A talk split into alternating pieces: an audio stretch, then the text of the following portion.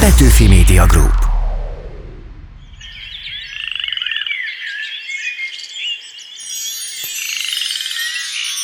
Mesebeli erdőben varázslatos jelenségek ejtenek rabul. Van benne egy bölcs király,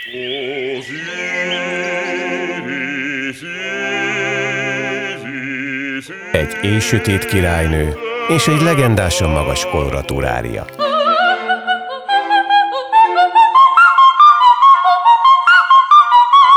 Játszik még két szerelmes, van tör, happy end, a világ talán legismertebb operájában. Wolfgang Amadeus Mozart, a varázsfuvola. Fülbemászó történetvezetési őskáosz, soha fel nem növő, örök rajongóknak. 1791-től napjainkig.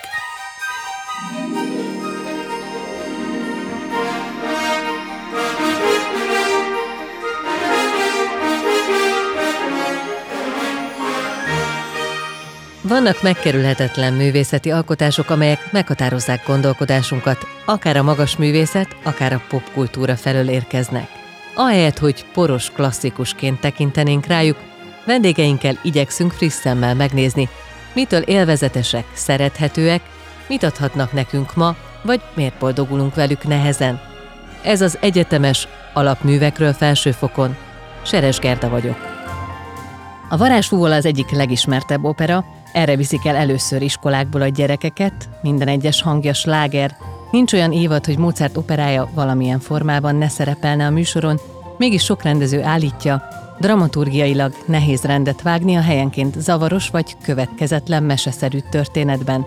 Mitől olyan csodálatos mégis, és miként lehet ma érvényes a színpadon? Ezeket a kérdéseket is átvesszük három vendégünkkel, akiket szeretettel köszöntök. Nádor Magda operaénekes, aki több százszor énekelte az Éj királynője szerepét. Ez a szerep egy operaénekesnői pálya csúcsa vagy skatuja? Ajaj, lehet a csúcsa is, de inkább skatuja, így ebben a megfogalmazásban azt hiszem. Kovács János karmester, aki elsőként a Varázsvóla előadásán állt a karmesteri pulpitusra, és azóta számos rendezésben vezényelte az operát, tökéletes karmesteri indulás vagy mély víz? És nem én választottam, de már nem tehettem semmit, belöktek az árokba, úgyhogy jó darabig görcsökkel küzdöttem. Mostanában kezdek szabadulni a görcseimtől, csak nem tudom, hogy nem késő-e. Dényes Dániel zeneszerző karmester, aki opera beavató sorozatában is ízekre szedte Mozart alkotását, csodás opera vagy dramaturgiai zagyvaságokkal tarkított történet? Ez nem mond ellent egymásnak. szóval rengeteg csodás operát ismerünk, ami dramaturgiailag zagyvaság. Egy remek mű, az remek mű. Aztán utána majd gondolkozhatunk, hogy hogy kell előadni, de az alaptézis, hogy ez remek mű, ehhez kétség sem fél. A varázsfúvola mitől egyetemes, miért mindannyiunké? Erről beszélgetünk a következő órában.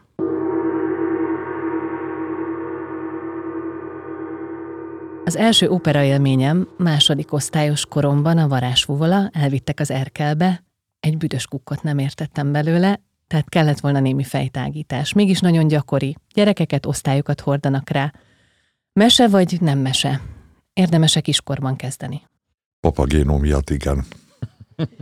Tehát eh, szerintem nincs olyan gyerek, aki ne kattanna rá papagénóra. Az egész darabot felnőttek se értik.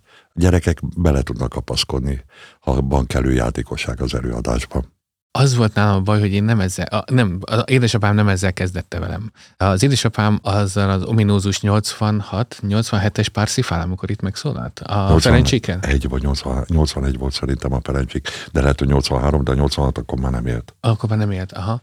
Szóval, hogy, hogy amikor én nagyon kicsi voltam, akkor engem Parsifára vitt el. Azt gondolta, hogy ez, ez egy jó dolog lesz. Tehát van meredekebb is. Van, meredekebb. Szegényt, egy, azt hiszem, egy, egy fél időt sem bírtam végig, és üvöltve követeltem, hogy vigyenek haza ha emlékszel rá, egy üvöltő gyerekre, Jancsi, az én voltam. Nem időkáltam.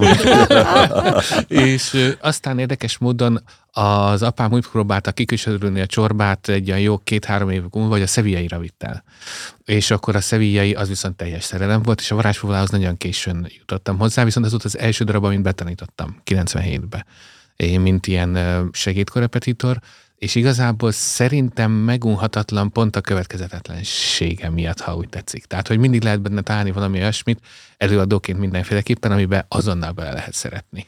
Az egyszerűségében és egyáltalán a, kis részleteiben. És azt hiszem, a meséknek ez a lényege. Ha van egy kis részlet, ami megfog téged, akkor onnantól kezdve nyert ügyed van. Ha a fehér lófiát valaki nekem elmagyarázza, azt megköszönöm, de azt sem értem minden, és tele vagyunk ilyen magyar népmesékkel, azt gondolom. És a mesének ez a lényege, hogy valami fogja meg, amit a Jancsi is mondta, hogy a papagino, vagy valakit a szarasztró, én láttam olyan gyereket, akit a szarasztró fogott meg. Erről meg nekem az jut az eszembe, hogy én zeneakadémiai tanítványaimmal voltam a Bicskei gyermekotthonban. Uh-huh. Állami gondozott fiatalok vannak ott, és egy, egyúttal becsődítették az ottani általános iskolásokat is az előadásra. Én moderáltam, tehát meséltem, jött a következő jelenet. Így persze egyszerűbb, mert uh-huh. ugye kimaradt sok olyan rész, ami érthetetlenné teszi egy kicsit a darabot, ott pedig aztán tényleg kézzel, lábbal az ékirálynőjének szurkoltak, ezt most nem azért mondom, mert én azt énekeltem, nagyon csodálkoztunk rajta, olyan bravózás, olyan ordítozás uh-huh. volt, és az egésznek pedig olyan sikere volt, hogy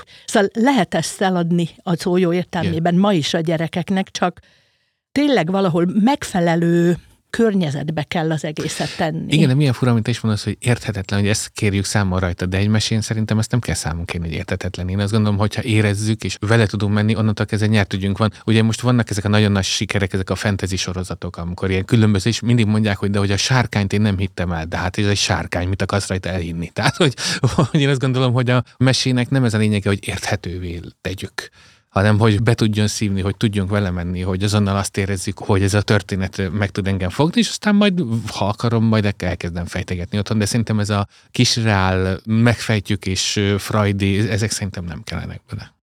Meg, ja, bocsánat, meg, meg, meg azt hiszem, hogy miközben a Dani is beszélt közben, azon gondolkoztam, hogy a gyerek előadásoknak, amennyin én úgy részt vettem, mindig az volt a lényege, hogy ha sikerül a gyerekeket véleménynyilvánításra kényszeríteni. Uh-huh. Tehát, hogy pró vagy kontra, de, de mondják ki, amit gondolnak, vagy tapsal, vagy éppen kiabálással, vagy ami éppen tetszik, akkor már elérte a célját a dolog, hogy, hogy álljanak oda erre vagy arra az oldalra. Mert ez azt csinálja, amit mondasz, hogy, hogy részeseivé válnak a történetnek. Vagy a egy karmester, amikor a gyerekek hangosan odállnak egyik vagy másik oldalra.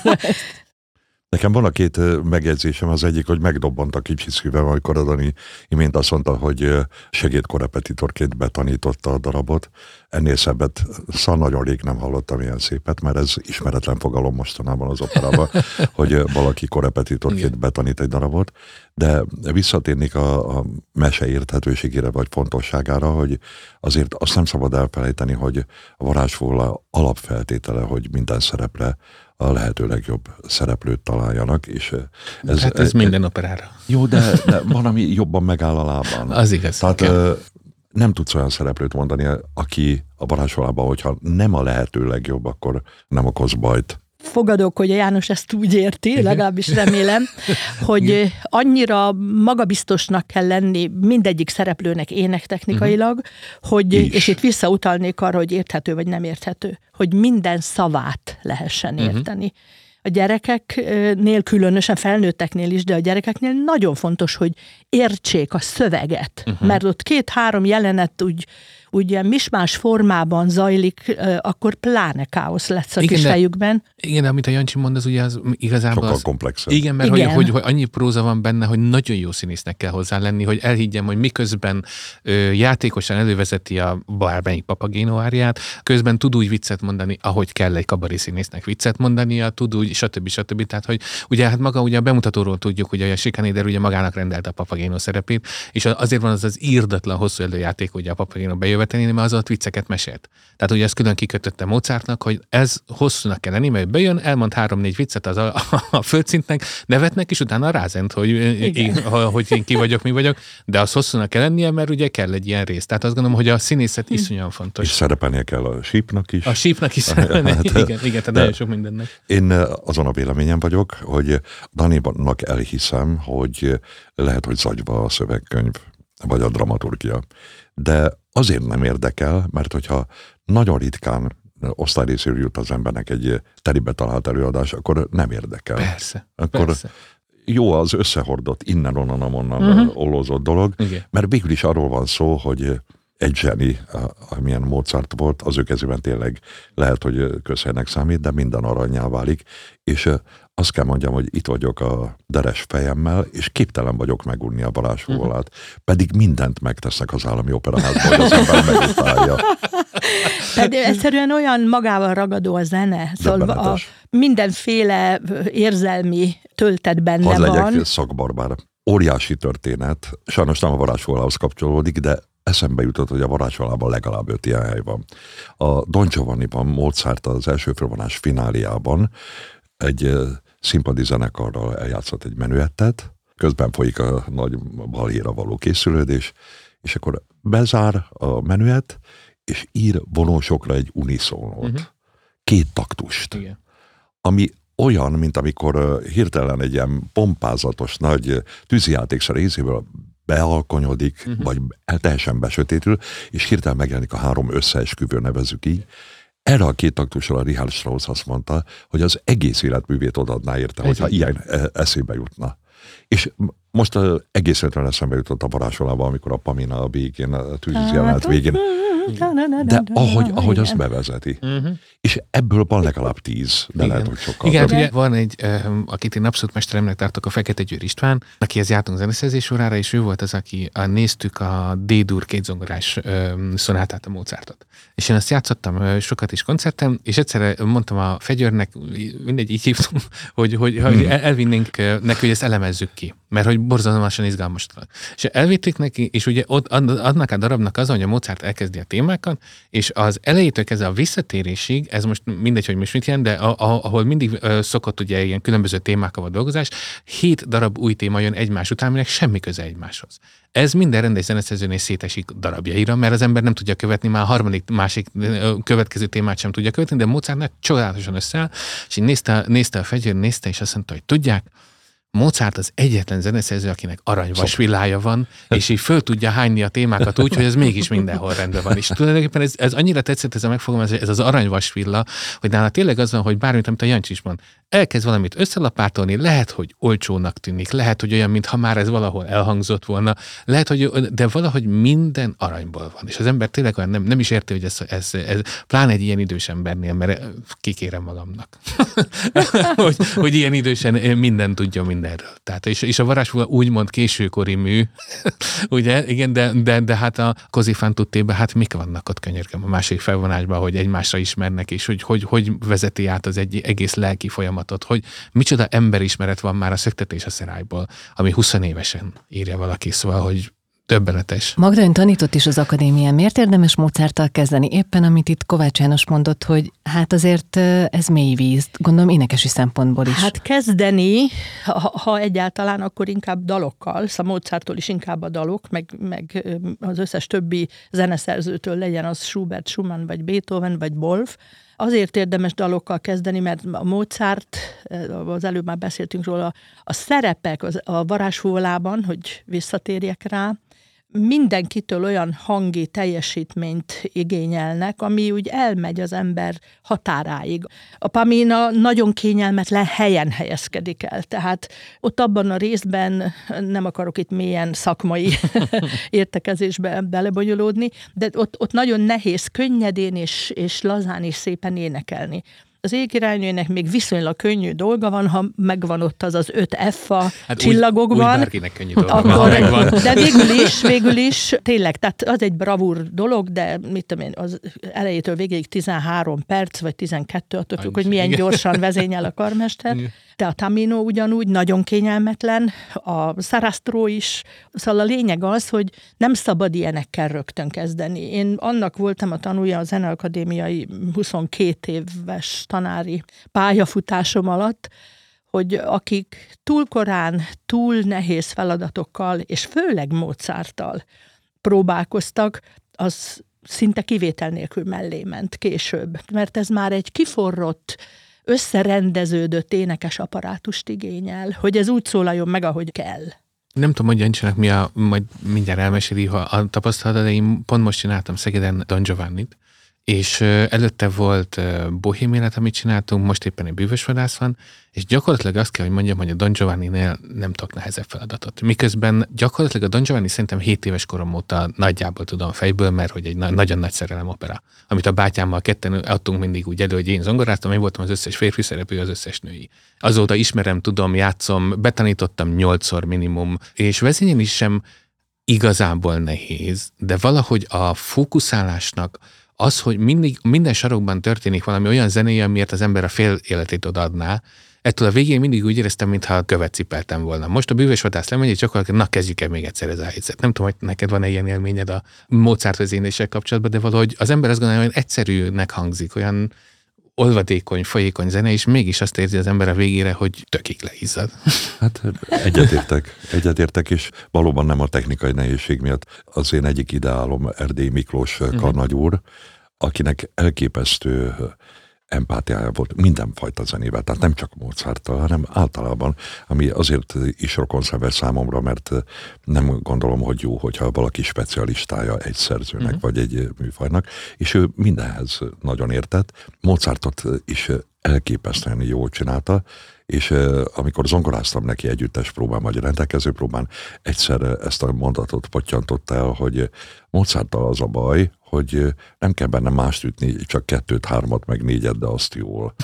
és ez, ez egy, egy olyan ez bárgyú mondatnak Nem, ez tűnik, nagyon nagy igazság. A, ami mögötte van. Igen. Tehát, hogy az, amire ráismersz, mert tényleg, ahogy az előbb fogalmaztad, hogy Mozart egy olyan zenei nyelvet beszélt, amit rajta kívül még 500-an vagy 5000-en beszéltek, tehát ugyanazok a fordulatok, csak az, amibé válik az ő kezében, és amit kifejez vele, olyan súlyúbbá teszi a dolgot, hogy én amikor csinálom, akkor nem érzékelem, mert el vagyok foglalva, de amikor hallgatom, akkor állandóan csak a kritikát érzem magamból. Uh-huh. És nem rossz indulatból, hanem mert azt érzem, hogy valaki küzdik, nem a karmester, hanem az előadók közül sokan, és nem találják. És nem Igen. tudom megmondani, hogy mi az. Én azt gondolom, hogy első, nem tudom, hogy nektek mi ez a tapasztalat, mert ez énekesként is biztos van ilyen, hogy szerintem a Mozarti jó tempót megtalálni, az egy isteni adomány, hogy egyszer csak az a tempó, amiben működik az énekes, működik a zenekar, az azon belüli szóló, működik a jelenet. Szóval, hogy Mozartnál valahogy, és nem nagyon lehet rángatni jobbra-balra, mint egy puccinit, hanem ez a tempó ez igen, kérdés. Igen, ez, ez... De közben, miközben teljesen egyetértek veled, és világéletemben óvatos duhaj voltam, és közben pedig most nem tudnék igazán példát mondani, de az is eszembe jut, ami nekem például egyik nagy hiányosságom, hogy nem merek néha nagyon merész lenni. Uh-huh. Amit én a varázsolában nehezen tudtam elérni, vagy amire ritkán tudtam rácsodálkozni, hogy hál' Istennek megvan, az az egész darabnak a játékossága, leszámítva a Szarasztró és a környezetének a szakrális részét. Mondok egy eklatáns példát, hogy ott van a nagyon-nagyon egyszerű duett az első provonásban, amit a zenetudósok szoktak mindig eh, nagyon elemezni, hogy ugye a darabban van egy felső szint, mert hogy ugye elfejlődik a Pamina és a Tamino arra, hogy ők eh, magasabb rendű lények legyenek, elnézést a csúnya kifejezésért, és van az alsóbb réteg, az egyszerű, ami a papagina és a papagina nem hiába ők mindig a nyertesei egy előadásnak, és akkor összetalálkozik egy kiválasztott lányka, és egy természetgyermeke Papagénó, és énekelnek együtt egy duetonot, aminek a szövege tele van szentfazék fordulatokkal, amiktől én magam részéről vagy rosszul vagyok, vagy hányok, vagy valami ilyesmi. És, De a legjobb művész értelemben. A legjobb, igen. igen. Ha nem sikerül elérni azt, hogy mindenek ellenére ez egy játék legyen, és hogy a, a lány ugyanolyan játékos, mint a papagénó, és egy nyelvet beszélnek és nagyon sokszor szenvedtem csak nézőként olyan előadástól, ahol jaj, ez Mozart, és összetett kézzel, és a tetű tempóban, és végtelenül nagy muzikalitással és túlkomolysággal adták elő, ami ellenem mond. Szóval ezt így most megpróbáltam dióhéjba tömöríteni, de ez az egyik legnagyobb nehézség. Az a helyzet, hogy amikor én a főiskolára jártam, az volt az általános vélemény a Mozart zenéről, és itt most már az operákról, nem a dalokról, hogy unalmas. És ez most azért jutott eszembe, igen, tényleg, hogy ó, hát ez is olyan unalmas, meg olyan unalmas, meg az is a, a, az a Figaro, ja Istenem, mikor lesz már vége.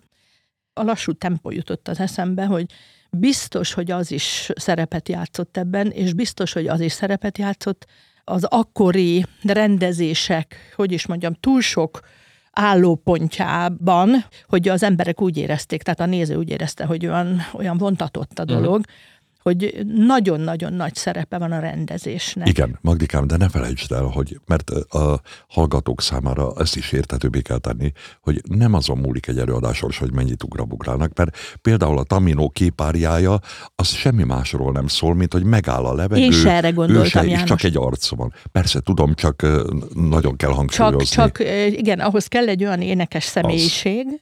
aki odaáll, és nem csinál semmit, és nem mernek a nézőtéren levegőt hát venni ezt Jancsi, igen, hogy, hogy nem lehet hibázni. De amikor ez nincs, és amit már az előbb említettél, hogy amikor izgulni kell azon, hogy ott fent a, kijön-e a következő hangna, akkor már erről nem beszélhetünk. Tehát nagyon fontos, hogy legyen meg az eszköz hozzá, tehát az énekesek hangszere legyen teljesen rendben, esetleg a személyisége is, és akkor lehet most, sakkot, most sakkot akkor visszadom a labdát. Na mondjad. Mert itt van Nádor Magdika személyében egy, egy született királynő. Ajaj engem az ékirálynője első áriájában nagyon hidegen hagy, hogy mennyire sikerül az ária végén az az F. Uh-huh. Viszont borzasztóan szenvedek, hogyha az előadó művész nem tudja színészileg és kifejezésben azt a tömény csodát, amit Mozart beleírt, nem tudja közvetíteni. Tudod, amikor én ezt először énekeltem, és itt régi ismerettségünkre visszacsatolnék, a Ferencsik Karnagyúrnál te kísértében zongorán a karmesteri szobában. És nem rugott ki. Amikor én engem se,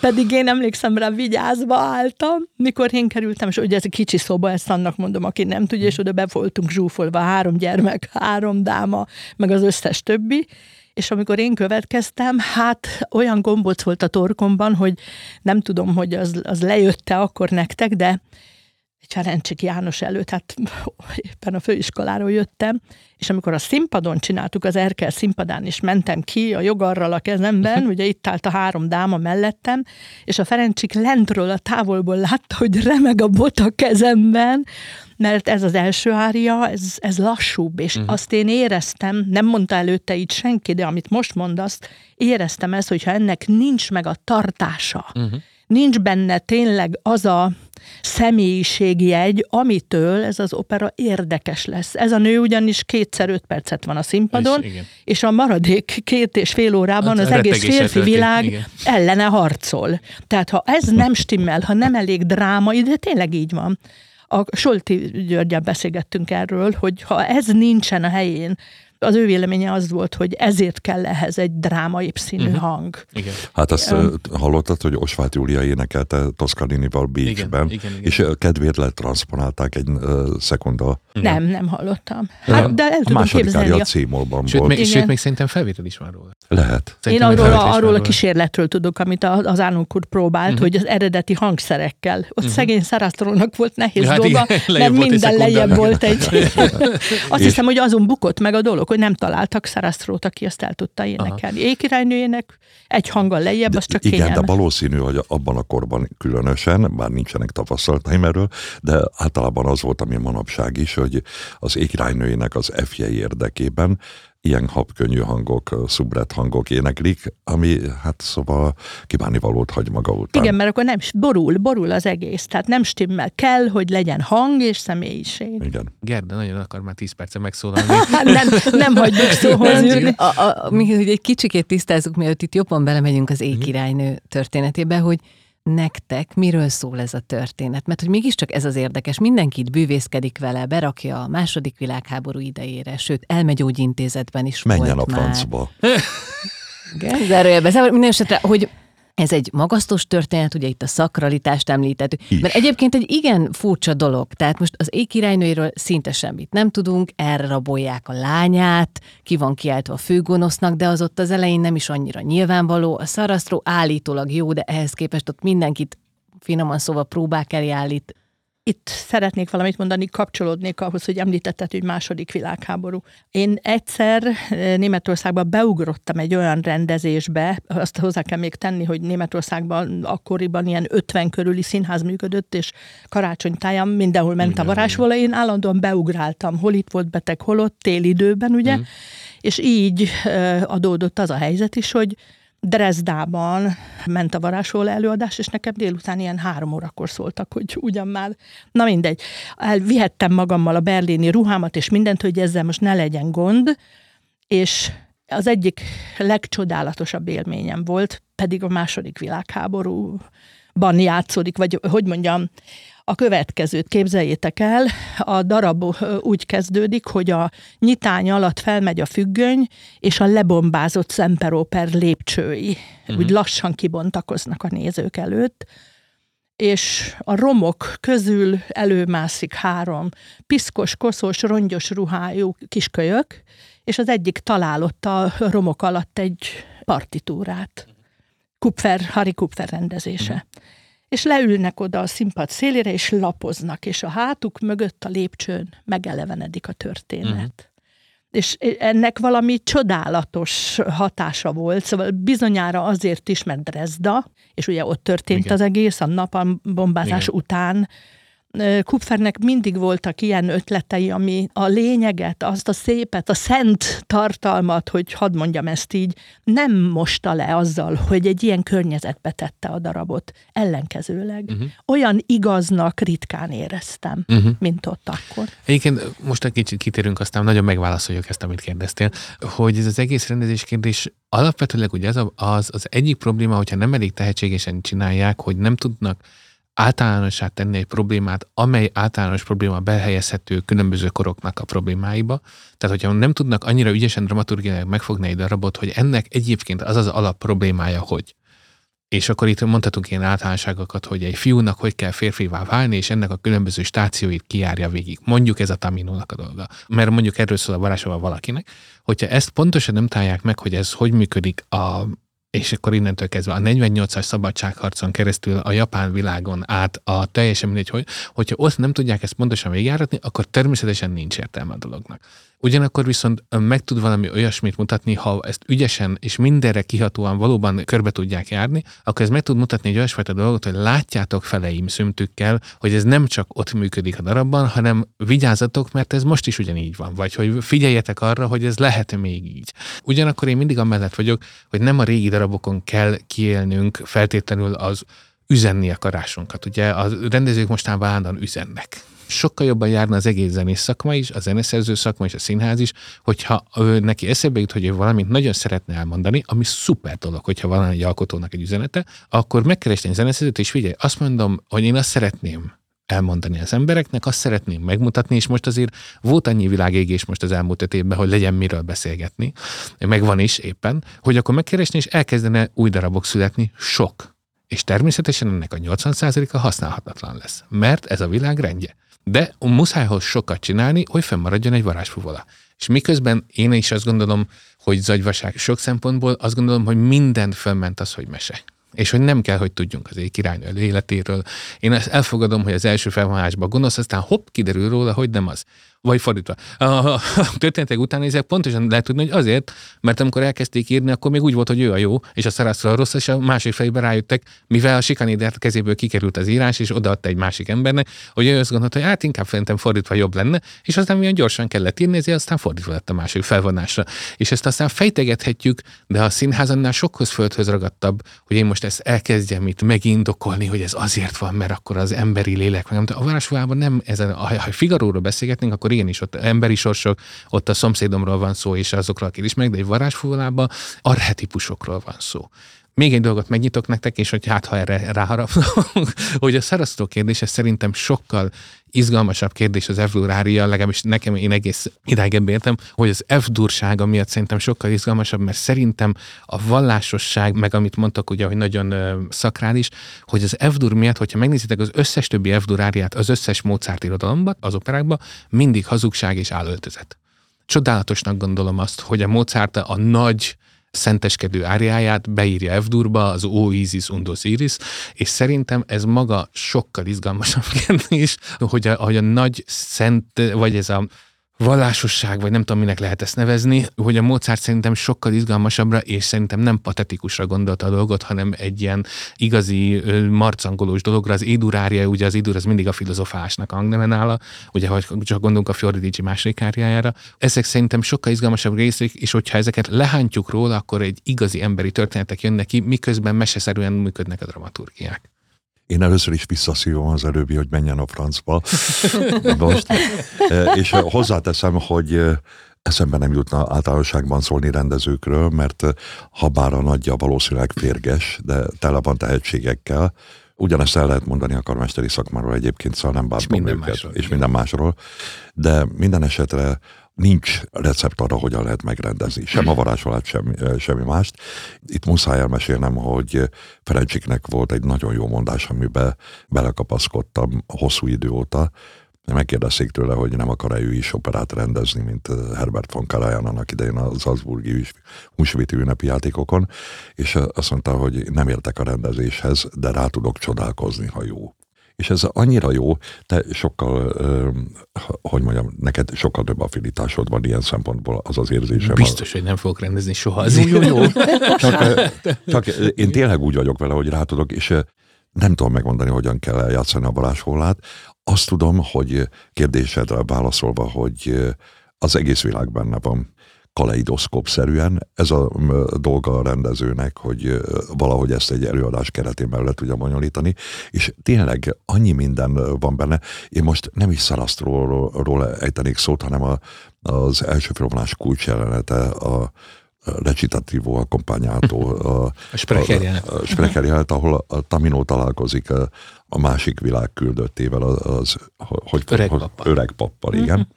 És kettejük beszélgetésében rengeteg minden előfordul, de számomra az egyik legfontosabb, mert ezt a jelenetet is el szokták szenteskedni. De van egy mondata, ami megkérdőjelezhető az öreg papnak. Azt mondja, hogy egy nő Tudtam, hogy ezt fogod mondani. egy nő ejtette rabul az elmédet, hát egy nő nem, nem alkot, csak fecseg, ez volt, a, hogy hívják. Miközben én ezt mindig kérem, hogy ezt nagyon prózaian, nagyon poénosan adják elő, mert ezt is úgy, úgy szokták elmondani, mint amikor valaki ígét hirdet, hogy ebbe bele lehet kötni, mert van benne valami hímsoviniszta. Ugyanakkor tudni kell, hogy ezt a jelenetet Mozart írta meg, akinek Móriczka-szerűen minden volt a nő. Én, Igen. bocsáss meg, de erről nekem meg pont az jut eszembe, hogy ha végig gondoljátok, ez szerintem viccnek szánta a Mozart. Uh-huh. Ebben szinte biztos vagyok, uh-huh. azért, mert ha végig gondoljátok az összes nagy operáját, Imádtam minden őket. női főszerep Igen erősebb karakter, mint a mint férfi a férfiak. Ez így hát van, meg itt is a Pamina van. oldja meg a végén. Tehát... Az az igazság, az opera bevaton én ugye végigcsináltam a, a Figaro-t, a Don Giovanni-t, a Cosifantuttit és a szöktetést, és nem volt olyan opera beavató, a végén nem az derült volna ki, hogy az összes férfit hülyének állítja be a, a, hát, a Mozart nagyjából, vagy, gyengének, vagy, vagy, gyengének, vagy, vagy tökkelütöttnek, és olyat, akit a nők orruknál fogva simán vezetnek. Olyan rajongása van a női nem iránt a Mozartnak, hogy az, az szerintem az magával ragadó mindenestől, és szerintem ez a mondat, ez, ez valóban szerintem ez is egy vicc. Igen viccnek szánta. Én ebben biztos vagyok. De mégiscsak a karaktereknél érdekes, ugye, hogy egy nő a főgonosz, és tényleg az opera beavatón is szó esik mindig arról, hogy hát, hogy azt szereti a zeneszerző, akinek szép zenét ír. És azért mégiscsak az éjkirálynő az egy emblematikus ária az Ugye, egyik. A, a másik... Egyébként, amit a, a Magda mint egy 25 perc előtt mondod, az egész Mozarttal való kezdés, ugye, hogy énekelni. Ezen maximálisan egyetértek, hogy ő a legnehezebb énekelni való. Egyébként zongorázni való is, nem tudom, te neked mik az Mert eh, élményeid van. kiadja az összes hibát. Így van, Egyszerűen pontosan, csak egyenletesen kell tudni játszani, és fantáziával. Így, így, van, és ugye ez, ez a Schnabel mondta annak idején, Schnabel mondta, hogy, hát, hogy, hogy kérdezték, hogy, hát, hogy Mozartokat gyönyörűen játszott, fantasztikus zongorú, és azt mondta, igen, igen, hát tudják, az a baj a hogy a Mozart életműnek a 80 10%-át azonnal le tudom blattolni. Van egy olyan 10 százalék, amit egyszer meg kell néznem, és van egy 10, amit bármennyi gyakorlok soha nem fogok tudni eljátszani. És az az igazság, hogy az éneklésben is pontosan így érünk, hogy csak úgy egyszerűen el kell énekelni, és például én, a, meg szerintem a Jancsi is, ahány énekessel találkoztunk, aki, aki a Zenakadémián megtanulta a Cerlina áriát, és 20 éven keresztül nem tudta kijavítani a hibáit belőle, mert egyszerűen annyira be tudnak ülni ezek a, a feszültségek a torokba, a rossz beidegződések, ami Mozartnál sokkal inkább, mint bármi más másnál. Nagyon nehéz ezt ilyen szempont, ez a csak úgy énekelnek. Ugye, ma, bocsánat, csak Magda Oliveira mondta azt annak idején, hogy de hogy kell énekelni, és azt mondta, hogy na, így vezetni kell a, a levegőt, és így rággatni a másra hangzókat. Uh-huh. értjük, értjük. János, mit gondolsz arról? Most így miközben beszélgetünk, ugye mindig mindenféle emlék úgy, úgy feljön bennem, hogy a, az Abádó egyszer egy próbán azt mondta, hogy Mozartot úgy kell énekelni, mintha Verdi lenne, és Verdit pedig úgy, mintha Mozart lenne. Én hmm. pontosan tudom, hogy ő ezt miért mondta. A, ennek magyarázó mellékmondata kell legyen. Mozartot azért kell úgy énekelni, mert nem lehet steril, és hogy a Szent Mozart... Mert magától steril. Nem, nem hanem, hanem ez, amit szerintem nagy mértékben a, az Amadeus film rombolt le ezeket az a, tehát, a, a, ami előtte volt, hogy Igen. Mozartot csak így lehetett előadni, és hogy csak ízléssel. A Színetának volt egy nagyon jó mondása, mert ő egyébként nem profi muzsikus, csak a, a, hallgatja a zenét. Azt mondta, hogy nem szabad Mozartot udvariasan játszani. Ez a szó számunkra uh-huh. sokat mond. A, Akkor aki... most jól értem, azt mondod, hogy az Amadeus film jó irányba vitte jó irányba a Mozart vitte. interpretációt. Szóval, Én igazán utálom az Amadeus filmet, ezt, ezt hozzá kell, hogy neked. Szerintem borzalmas de jól van pusztítás. Igen, de borzalmas pusztítást vitt az egész Mozart képvel kapcsolatban, és én nagyon nem szeretem, ezt őszintén megmondom neked. De akkor ebben az egyben összeakaszkodunk. Mert... Nyugodtan összeakaszkodunk. Apropó, azt is tisztázzuk. Én nem filmet szeretem, hanem, hanem az, hogy lehántott egy csomó olyan az biztos, finomkodó és áll... Hogy... Igen, igen, csak rárakott ugyanakkor egy olyan, olyasfajta dolgot, hogy a zseni milyen, és ettől én hülyét kapok. Tehát, hogy, Jó. mert tudod, azért kapok hülyét, mert ugye zeneszerzőként, aki a nyomába sem ér zseninek, de zeneszerzőként pontosan tudom, hogy a zeneszerző az a, az életének a nagy részében egy hivatalnok pózában ül, és körmöl és ezt föl tuningolni azzal, hogy akkor ő iszik, és nőzik, és nem tudom, és akkor ez sem,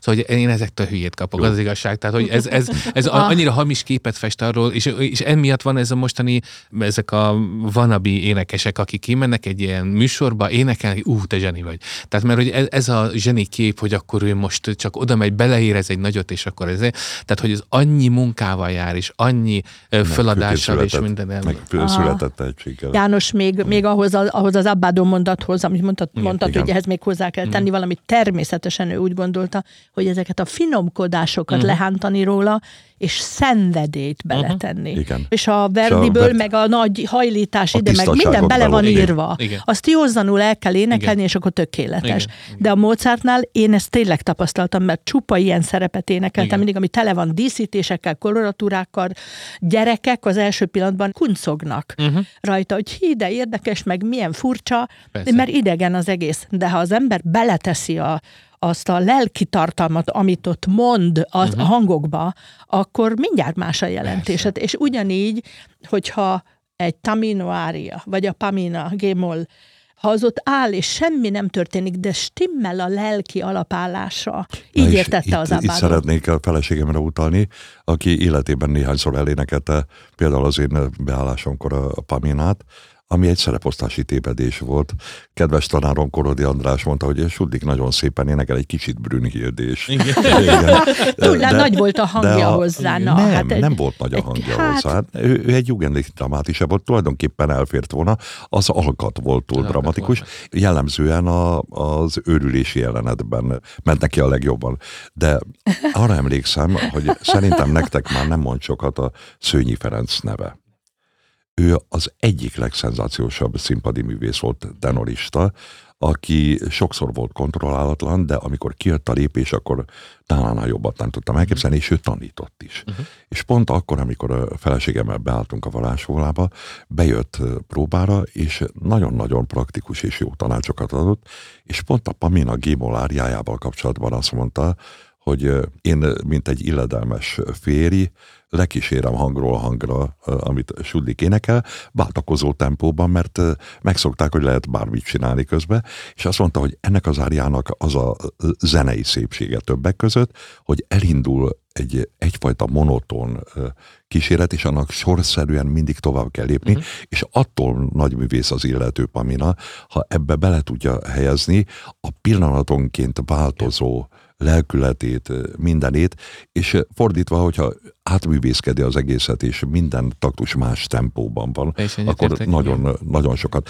Ez arra reflexió, hogy valóban teljes mértékben a hangszerének ura kell legyen a művész, aki Igen, énekel. tehát szóval ezt így mondjátok, de hát hány év, amíg valaki az lesz? Tehát, hogy, hogy, hogy ez... Addig a, elveszíti a kislányos ez paminaságát. egyrészt ez is benne van, csak hogy, hogy igazából az annyira ritka, amikor valaki úgy jön ki ezen akadémiáról, hogy, de is nem az itthoniról, hanem bármelyikről a világon, hogy ez a fajta tökéletesség benne, ez a kisugárzás benne legyen, mert szerintem annyira kell tanulni ezt a szakmát, és ez csak úgy lehet, hogy fölmegy a színpadra, és rossz lesz, és utána a következő egy kicsit jobb lesz, utána azt is megtanulja, és egy, egy 5-6 évnek minimum el kell ahhoz telni, hogy ez, amit mondasz Magda, ami a legnagyobb fokú, mert egy Fritz Wunderlichet elkezd az ember hallgatni, és minden, és legyen ott, és legyen dagi, és úgy nézzen ki, ahogy nekem teljesen mindegy, énekelj el, és akkor én elájulok tőle, de hát ez a legnehezebb, ez a legnagyobb tudás kell hozzá szerintem, és ez a legnehezebben elérhető, és a másik pedig az, hogy nem is az, hogy elérhető, mert nagyon sokan el tudnák érni, de ízlésük nincs hozzá, hogy elhiggyék, hogy ennyi elég.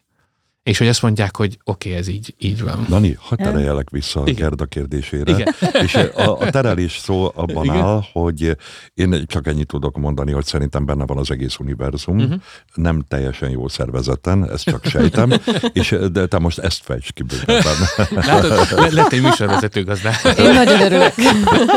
Igen, nagyon elviszük, ugye ilyen, ilyen szakmázunk nagyon, és ez az nem én lesz ezt, éppen ezt akartam mondani, Igen. hogy én, én egy pillanatra oda Igen. visszakanyarodnék, hogy mert az úgy fent akadt nálam a szitán, hogy amikor említetted, hogy ugye egymás után születnek az operák, és, Igen. és akkor majd abból fennmarad ez vagy Igen. az.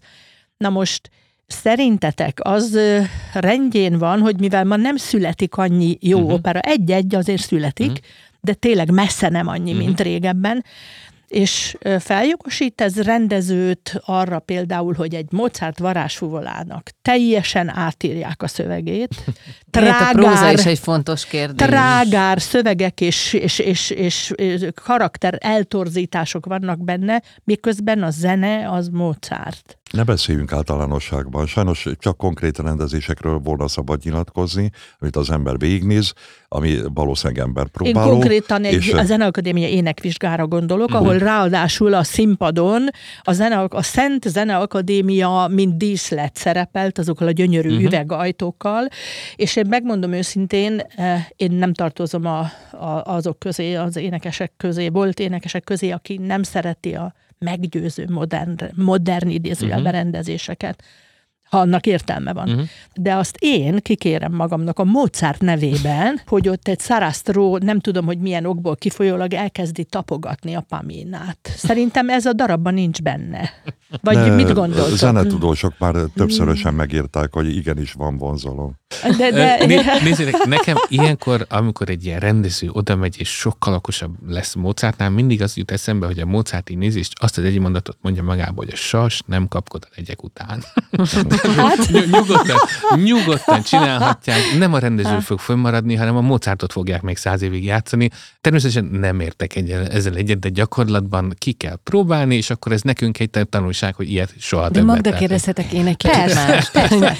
Hogy még előbb, amit itt beszéltünk a szerepről, hogy megtalálni a szerepet, hogy te mikor érezted igazán, hogy ez az éj királynője, ez a tiéd? Hát mivel a feladat nem túl bonyolult, ugye két áriáról van szó, meg egy kis jelenetről a végén, és mind a kettőnek viszonylag világos a felépítése, érzelmileg. Nekem az mindig nagyon fontos volt, hogy, hogy amit énekelek, ne csak a hangokban, hanem a, az érzelmi alapállásában is stimmeljen. Tehát De fontos ez a nő volt, hogy... szimplán zaklatott, dühös. Ne, hát az első ária az, az ugye, ö, hogy is mondjam, ott, ott szeretné meggyőzni a Taminót arról, hogy álljon az ő oldalára, segítsen neki, de én ezt soha nem éreztem annyira síros és panaszkodósnak, mint inkább egy icipicit álságosnak. Uh-huh. Azt nem tudom megmagyarázni, hogy miért, de én a hangokban én ezt éreztem. Lehet, hogy ez onnan ered, hogy én hegedültem régebben, uh-huh. és nekem mást jelent sok minden, uh-huh. mint, mint az énekes torkomnak.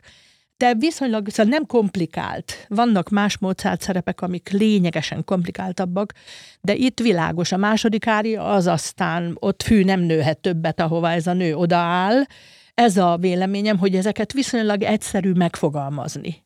Mikor én, nem is tudom, nem is tudom, pedig nagyon sokszor énekeltem, hogyha hozzáveszünk azt, hogy Németországban a úgynevezett generálpróba, ami itt nincs nálunk, a, úgy van a főpróbai, amikor még ha nagyon muszáj leállunk és valamit javítunk, a generálpróba az odakint már közönség Igen. előtt megy, ez a premier előtt van. Mostanában Ezzel együtt is én, van, leg... ja, azt nem tudtam. csak nem előzi meg főpróba. Ja, akkor Sem együttes próba. Sem együttes így, próba. is, így is lehet mondani. Na a lényeg az, hogyha ezt így jól összeszámolom, akkor ilyen, atya úristen, ilyen ezerszer biztos elénekeltem. Úgy folyamatában talán mindig egy kicsit érett a dolog. Ahogy az ember önmaga, saját maga is, szellemileg is, lelkileg is megél egyet mást az életében, úgy rakódik rá egy kis súly, és a hangon ez hallatszik. De én azt hiszem, hogy ugyanúgy álltam hozzá azon az első reszketős próbán, amikor a Ferencsi Karnagy úr dirigálta. Ferencséknek később. volt egy elképesztő mondása, ami tulajdonképpen nem publikus. Akkor itt Egy- az ideje, hogy elmond. mond. Itt az ide, hogy elmondjam. Azt mondta, hogy a Balázs a karmesterek szajhája, mert mindenki végig megy rajta. Ilyen. Ez, És ennek Igen, csak az nem volt mindegy, a, hogy hogyan. Nem mindegy, hogy, de ennek a, a konkrét lecsapódása az úgy érthető, hogy amikor én beálltam, akkor a muzsikusok nem tudták, hogy mit kell játszani, mert be volt írva, hogy Ferencsiknél így, Erdélynél így, Lukács Ervinnél így, Kórodinál úgy, és aztán jött a többi.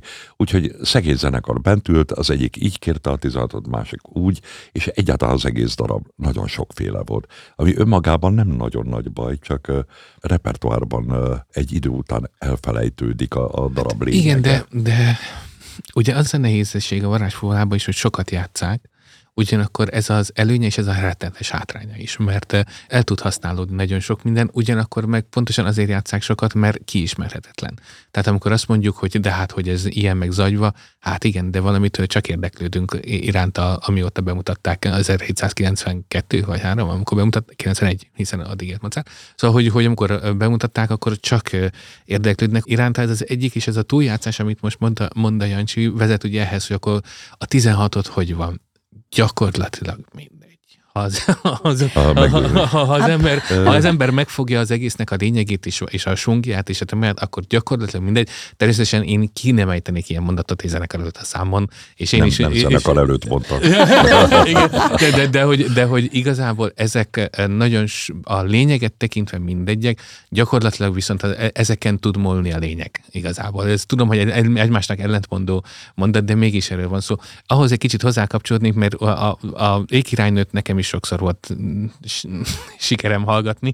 Ugye, ugye a feleségem okán, és ugye sokszor néztem is végig. Ugye tényleg ugye ez, ez a szerep, ami 5 perc és két és fél óra rettegés a köztes idő, amíg a kettő, mert fönn kell maradnod.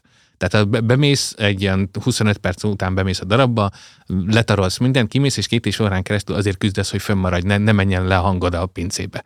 És már mindent kitalálsz, a keresztejtmény fejtéstől kezdve a, nem tudom minek a gyakorlásán át, a, a lejárod a maraton közben, szóval, hogy borzasztó ilyen szempontból, tehát így idegileg egy hihetetlenül megterhelő szerep egyébként. Tehát az ember azt gondolja, hogy ó, hát öt perc, a nagy lótúrót, az két és fél óra és öt perc, tehát, tehát hogy ez ilyen dolog. De hogy azt akarom mondani, hogy szerintem hihetetlenül izgalmas az ékjelni szerepe abból a szempontból, hogy amikor megérkezik, és amit a Magda mond, ugye, hogy a, ez a siránkozós, meggyőzős rész, hogy az ugyanúgy gémolban van, mint maga a Paminának a nagy szerelmi fájdalmi áriája. És általában Mozartnál, aki szerelmileg fáj, az mindig gémolban Gémol, van. így van. És, és ugye borzasztóan izgalmas, hogy az, az anyja megérkezik, egyrészt nem gémolban érkezik meg, ez egy fontos dolog, tehát ő B-durban, ami mindig a nemességnek a hangneme, de ugye abban megérkezik, és nagyon gyorsan tud váltani arra az igazi fájdalmi hangnemre, amiben majd a, a lánya fog leledzeni.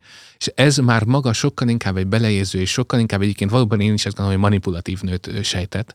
És amikor viszont váltod, hogy na, és akkor viszont, na emiatt, mert ez nekem így fáj, és a lányomnak így fog fájni, te menj el. És akkor ugye várt rögtön, és megyünk Bédurba, és azonnal meg hogy azt gondolom, hogy ez maga egy hihetetlen komplex dolog, és kicsit nekem mindig ahhoz hasonlít a, jaj, mi ez a csodálatos film, amiben a Marlon Brando csak az utolsó tíz percben jelenik, meg a Koppolának van az a háborús filmje, vietnámi is filmje.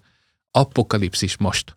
És abban van, hogy végig azt várjuk, hogy a főgonosz megérkezzen. És van két és fél óra, amíg azt várjuk, hogy majd, amikor eljutunk odáig, és majd, és egyszer csak ott van a kopasz Marlon Brando, és egyszer csak kijön belőle az egész. És azt mondom, az ékirálynő, ez, ez a szerep. Ha nincs mögötte az a fajta személyiség, akkor gyakorlatilag megette a, a fene az egész, és nem gondolom, hogy gonosz, és ezért csodálatosan gonosz, mert hogy igazából neki igaza van a saját szempontjából. És minden gonosznak, akinek igaza van, az az igazi gonosz. És amit utólag úgy magyarázol, hogy álságos, azt ő ott adott pillanatban teljesen, Teljesen átérzi. igaz. Így Teljesen van, így van, van, így van. teljesen jogos. Igen, és teljesen igaza van, és ez a dolognak a lényege, ha már egy mesében ez képes valaki egy négy perces árjában megfogalmazni, hogy neki igaza van, és egyébként ő a gonosz, akkor azt kell, hogy mondjam, hogy az az ember egy zseni. Megint a Saraszról énekli az Édur áriát, tökéletesen igaza van. Ő. És akkor ott ülök a nézőtéren, hogy akkor most melyiküknek van, hogy innen ismerszik fel a jó, a jó Ö, opera. Én még egy, biztos sok műjem, de én egyet ismerek, amire ezért csodálkoztam rá a Muszorszki Hovans csinálja, uh-huh. hogy nincs egyetlen ember, akire azt mondom, hogy ennek van igaza. Uh-huh. Mindenkinek igaza van a darabban. Egy utolsó momentum, mert olyan annyi mindenről beszéltünk, de hogy a sztoriról nem, és én értem, hogy itt mindenki zenész, és a zene felől közelít, de mégiscsak ugye... Szarvarbár itt egy- gyülekezet. Nem, teljes minden, ugye szabadkőműves jelképek, Mozartot ezért ölték meg, persze ezek ostobaságok, de Ez hogy egy csomó mendemonda élt ezzel kapcsolatban. Mi az, ami a, a történetből, például Dani, neked igazán érdekes volt, amikor ezzel találkoztál? A mendebondákhoz hozzárakhatok, mielőtt válaszolok erre, hogy gyorsan elvigyem más. Ja. Leg, Hajrá. a, a leg, legutóbbi mendebond, amit olvastam, és ami nagyon tetszett, és ez oda ahhoz a vonulathoz megy, hogy Jézus is magyar volt, és mindenki, az, az hogy, hogy, a, hogy, a, hogy a Mozartnak a szövegkönyvét, ennek a varázsfogának a szövegkönyvét, azt kérlek szépen ásványkutatók írták, méghozzá olyan ásványkutatók, hogy aki a Sikanidernek volt a legjobb barátja, és aki a második felvonásban segített neki, az egy olyan fiatal volt, aki később ásványkutató volt, de már akkor is az volt, és neki a tanára az egy magyar ásványkutató volt, valamilyen Ignác, vagy meg nem adom neked később, aki a Szarasztrónak a mintája volt, és a nem tudom ki ezért, és hogy igazából ezek magyarok írták, és magyarokról szól az egész. Nekem ez a kedvenc összeesküvés elméletem, amit legutóbb olvastam a varázsfogáról, és egy nagyon hosszú tanulmány van róla, amit egy ásványkutató írt erről, hogy ő ugye nem ért a zenéhez, de szerinte így van. Na, de hogy mi- miről szól nekem a, a, a, a varázsfogál, a szabad köművesség, vagy mi volt a kérdés? Nem, hát hogy miről szól neked általában? Tehát neked Szerintem- mi az, ami fontos ebből? Hát mindig a zene. de, de igazából a, a, nekem a- az, amit a Jancsi itt mond, és egy kicsit el, elmentünk fölötte, ez a fajta játékosság, és ez alatt én azt gondolom, hogy én azt értem, és akkor igazán játékos valami, hogyha véresen komoly.